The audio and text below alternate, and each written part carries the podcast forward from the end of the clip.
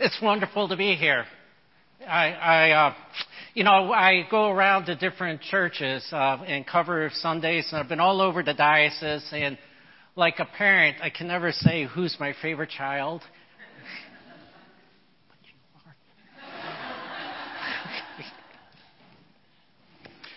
oh, come, oh, come, Emmanuel.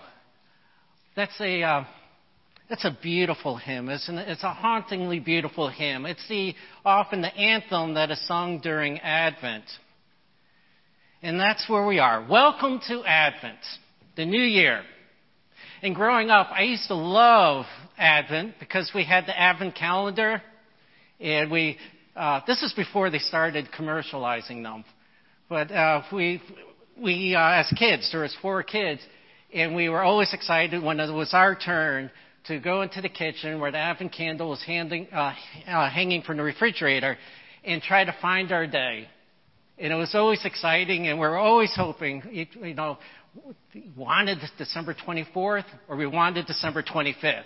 It's like, you know, if it was, it, we got excited about it, all right? So Advent was an exciting time. And um, Advent is the season, as you all know, that we prepare to celebrate the birth of Jesus, while at the same time preparing for his return. And Advent, if you don't know this yet, means arrival. And it comes from the Latin word adventus. And that's a perfect word. It's a perfect word because in Roman times, the celebration of a leader, of the emperor or a general, some great royal leader, uh, the celebration of the birthday was called Adventus. But Adventus also had another meaning.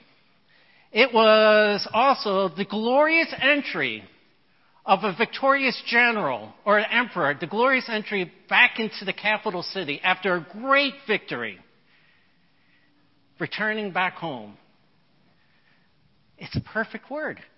Adventus. It captures both the celebrating the birth, but also looking forward to that, that glorious entry. But let's, let's look at this. Let's, uh, let's look at like the birth. Why? You know, the question is, why did Jesus come? He prepared for his birth. That's a good question for us to ask. Why? Well, why did he come? Why did God become man? Well, we proclaim the answer every Sunday in the reading of the Nicene Creed. For us and for our salvation, He came down from heaven. He came because we need a Savior. We need to be saved from sin and to be saved from death. We need forgiveness. We need healing. But in order to receive the forgiveness and the healing, we have to first recognize our situation. Be aware of the seriousness of our, our illness. Aware of our brokenness. And that's why Advent is looked at as a penitential season. Because it is a time really to sit and think about it's wonderful that Jesus came but also to reflect on why did he come? He came because we needed him.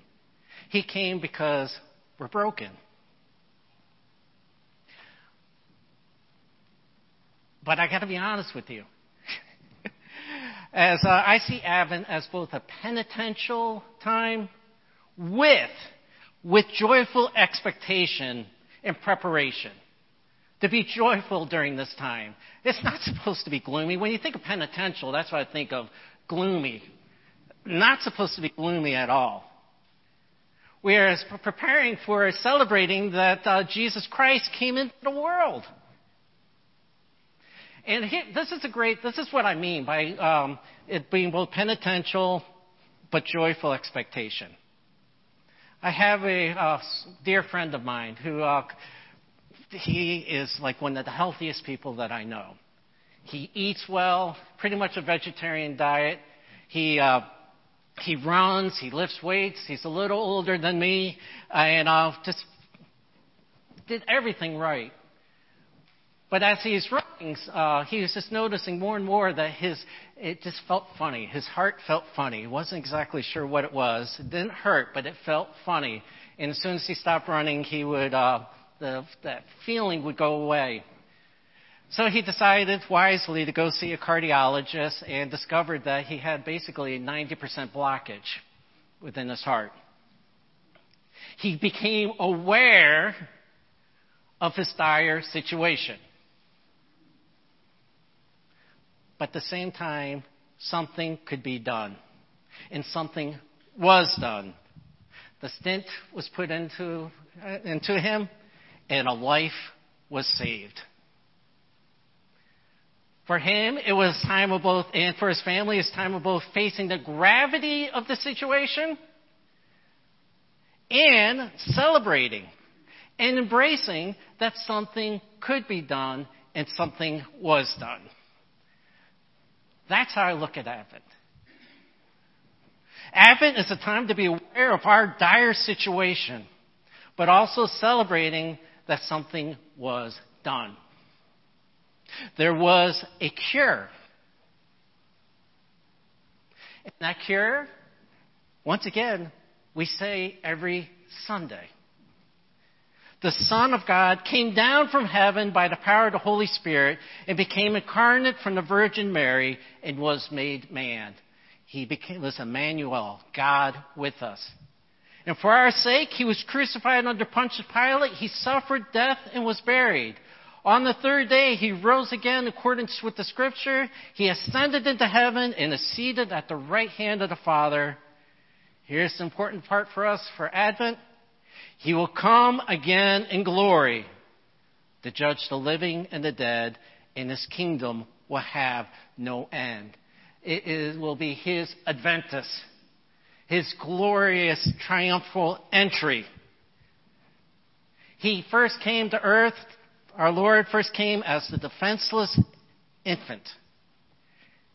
He will return not so defenseless. He will return in great glory. He will return as the victorious conqueror of death. That is the season of Advent. That is what we celebrate and remember during this time. But here's the thing, especially within um, the Episcopal Church, uh, the Roman Catholic Church, the Lutheran Church, all the liturgical churches, uh, it is a year, uh, this is a season that is quote unquote penitential. And so one of the complaints that rectors hear every single year during this time is every other church is singing Christmas carols right now listen to the radio, Christmas carols. And what are we doing? We're not doing that. And you can really think about it. In some ways, people are saying, you know what? This is just a huge marketing mistake. right? Yeah, I kind of feel that. That's why, though, I am so thankful for that beautiful hymn that we do often sing during Advent. O come, O come, Emmanuel. What a beautiful song. It's a, uh, it's a song about ancient Israel's longing for a Messiah while at the same time we are preparing for his return. All right, so hopefully all of you got uh, little cards. All right, got these cards? All right, this is the this is the fun part. I know it's penitential, but we're going to have fun.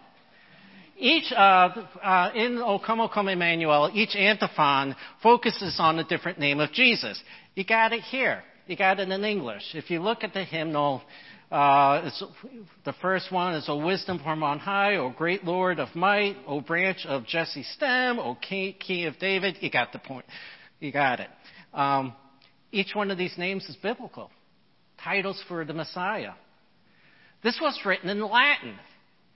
All right, so I was kind enough to give you the titles, the name of uh, Jesus, the Messiah, in Latin. Sapientia Adonai Radix Jesse uh, Clavis David Oriens Rex Gentium Emmanuel. All the different titles. When you read through the uh, as not, not as we read, as we sing the song, this hymn, we're talking about the birth of Jesus. But those Latin writers, they are very clever.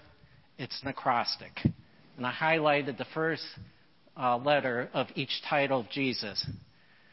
When we sing it, we're talking about the birth of Jesus. But when you do it in reverse, look at those first words. You come with Ero Cras, which means I will be present tomorrow. And if you don't, you don't have to remember it because I put it on the back for you. I will be present with, uh, with you tomorrow. I will be present tomorrow. It is those Jesus is saying in the song. Uh, he's saying, "Veni, vidi, vici." I came, I saw, I conquered. He's not only saying that in the song, but he's also saying, I will return. Or for my Arnold Schwarzenegger fans, he's saying, I'll be back. Jesus' return, as we heard in this, uh, the gospel reading today, is um, it should not stir up fear, but should stir up excitement. And it's also a call of, to action. Because how we live and how you live your lives day to day really matters to God. Advent is a reminder that we should be in a ready state, day in and day out, to be awake and ready for God. And not only for the second coming, but for the daily encounters that we will have with God. And that's, I would say, we have, we celebrate the birth, we're celebrating his return, but also it is a day to celebrate that we have uh, those daily encounters. And as a matter of fact, it's a day to celebrate that day when you first met Jesus for real when He came into your life in a real way. But also, it is just remembering that we, He's with us day in and day out, and there will be these encounters. And Paul, in this, uh, in this letter today, he's told us, um, let us live not in reveling, drunkenness, or debauchery, licentiousness, all right? That's what Paul is telling us to do. He's, uh, Paul's not being a Scrooge. He's not being a downer. He's not being a killjoy. He's pointing us to the right direction. Put on the Lord Jesus Christ and make no provision for the flesh to gratify its desires. Paul's saying, put on the armor of light. Day in and day out do not gratify the flesh of uh, the desires of the flesh. He's not only talking about this, the essential desires, that's what everyone seems to think about, but he's talking about all those dis- things within us, these impulsive desires that arise in us. The desire for revenge, desire for wealth, desire to prove others wrong or to prove ourselves right. Desires to seem important to others. Paul's saying, put those away. Put on the armor of light. And catch those glimpses of God every single day. Be aware that He's God with us, that He is Emmanuel. Catch those fleeting glimpses of, of him every day in the embrace of a child, in the embrace of a friend, in the song of a bird, in the beauty of a sunrise or a sunset, in those opportunities that we have day in and day out to share with others, to serve others, to share God's love. Paul's telling us put that on. Put away those other desires. Put on the armor of light. So I'll end with this. How does your calendar look between now and Christmas? What do these next four weeks look like for you? Is it, a, is it four weeks of a jumble of must, must do's? Must go shopping. Ordering, wrapping, especially this weekend. We're in that uh, sacred time of being between Black Friday and Sa- Cyber Monday, right? Got to get those sales. Got to make sure we catch them all. It's a time of ordering, wrapping, shipping, making those Christmas cards, getting the photo, trying to figure out what the, which pictures to put in, what message to put there, what to share, and then the really hard part. Who's going to get these cards? Right? Design who's going to, they're going to be sent to. There's trees to be bought and trees to be decorated. Homes to be decorated. Baking cookies. Planning dinners, not only for Christmas, but for the whole, uh, the whole next four weeks. There are Christmas concerts. There's Christmas shows. There's uh, school programs. There's office Christmas parties. And maybe if you're like my family, there's a December birthday to throw in the mix with all of this. Advent encourages us to slow down and tells us you must do none of those things. You don't have to do all those things. They're not must. Slow down for thoughtful reflection and preparation. Not only for Christmas Day, but for his return. And not only for his return, but for daily encounters with him. To be aware that he's with you in all times. It is a season to celebrate Emmanuel, God with us. When we remember that our Lord came, it's a reminder to be vigilant of his return. And it's a season to be aware that he's with us daily. And so, my friends, my brothers and sisters in Christ, may your lives be lives that are song to Him that goes something like this O come, O come, Emmanuel.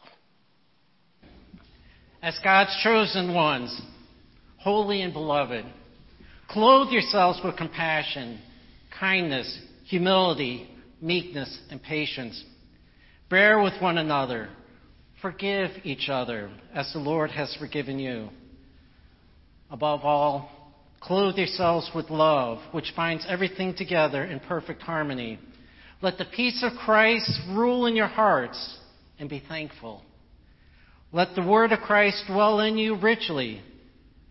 And with gratitude in your hearts, sing psalms and hymns and spiritual songs to God. And whatever you do, in word or deed, do everything in the name of Jesus Christ our Lord. And the blessing God Almighty, the Father, the Son, and the Holy Spirit be upon you now and forever. Amen. Amen.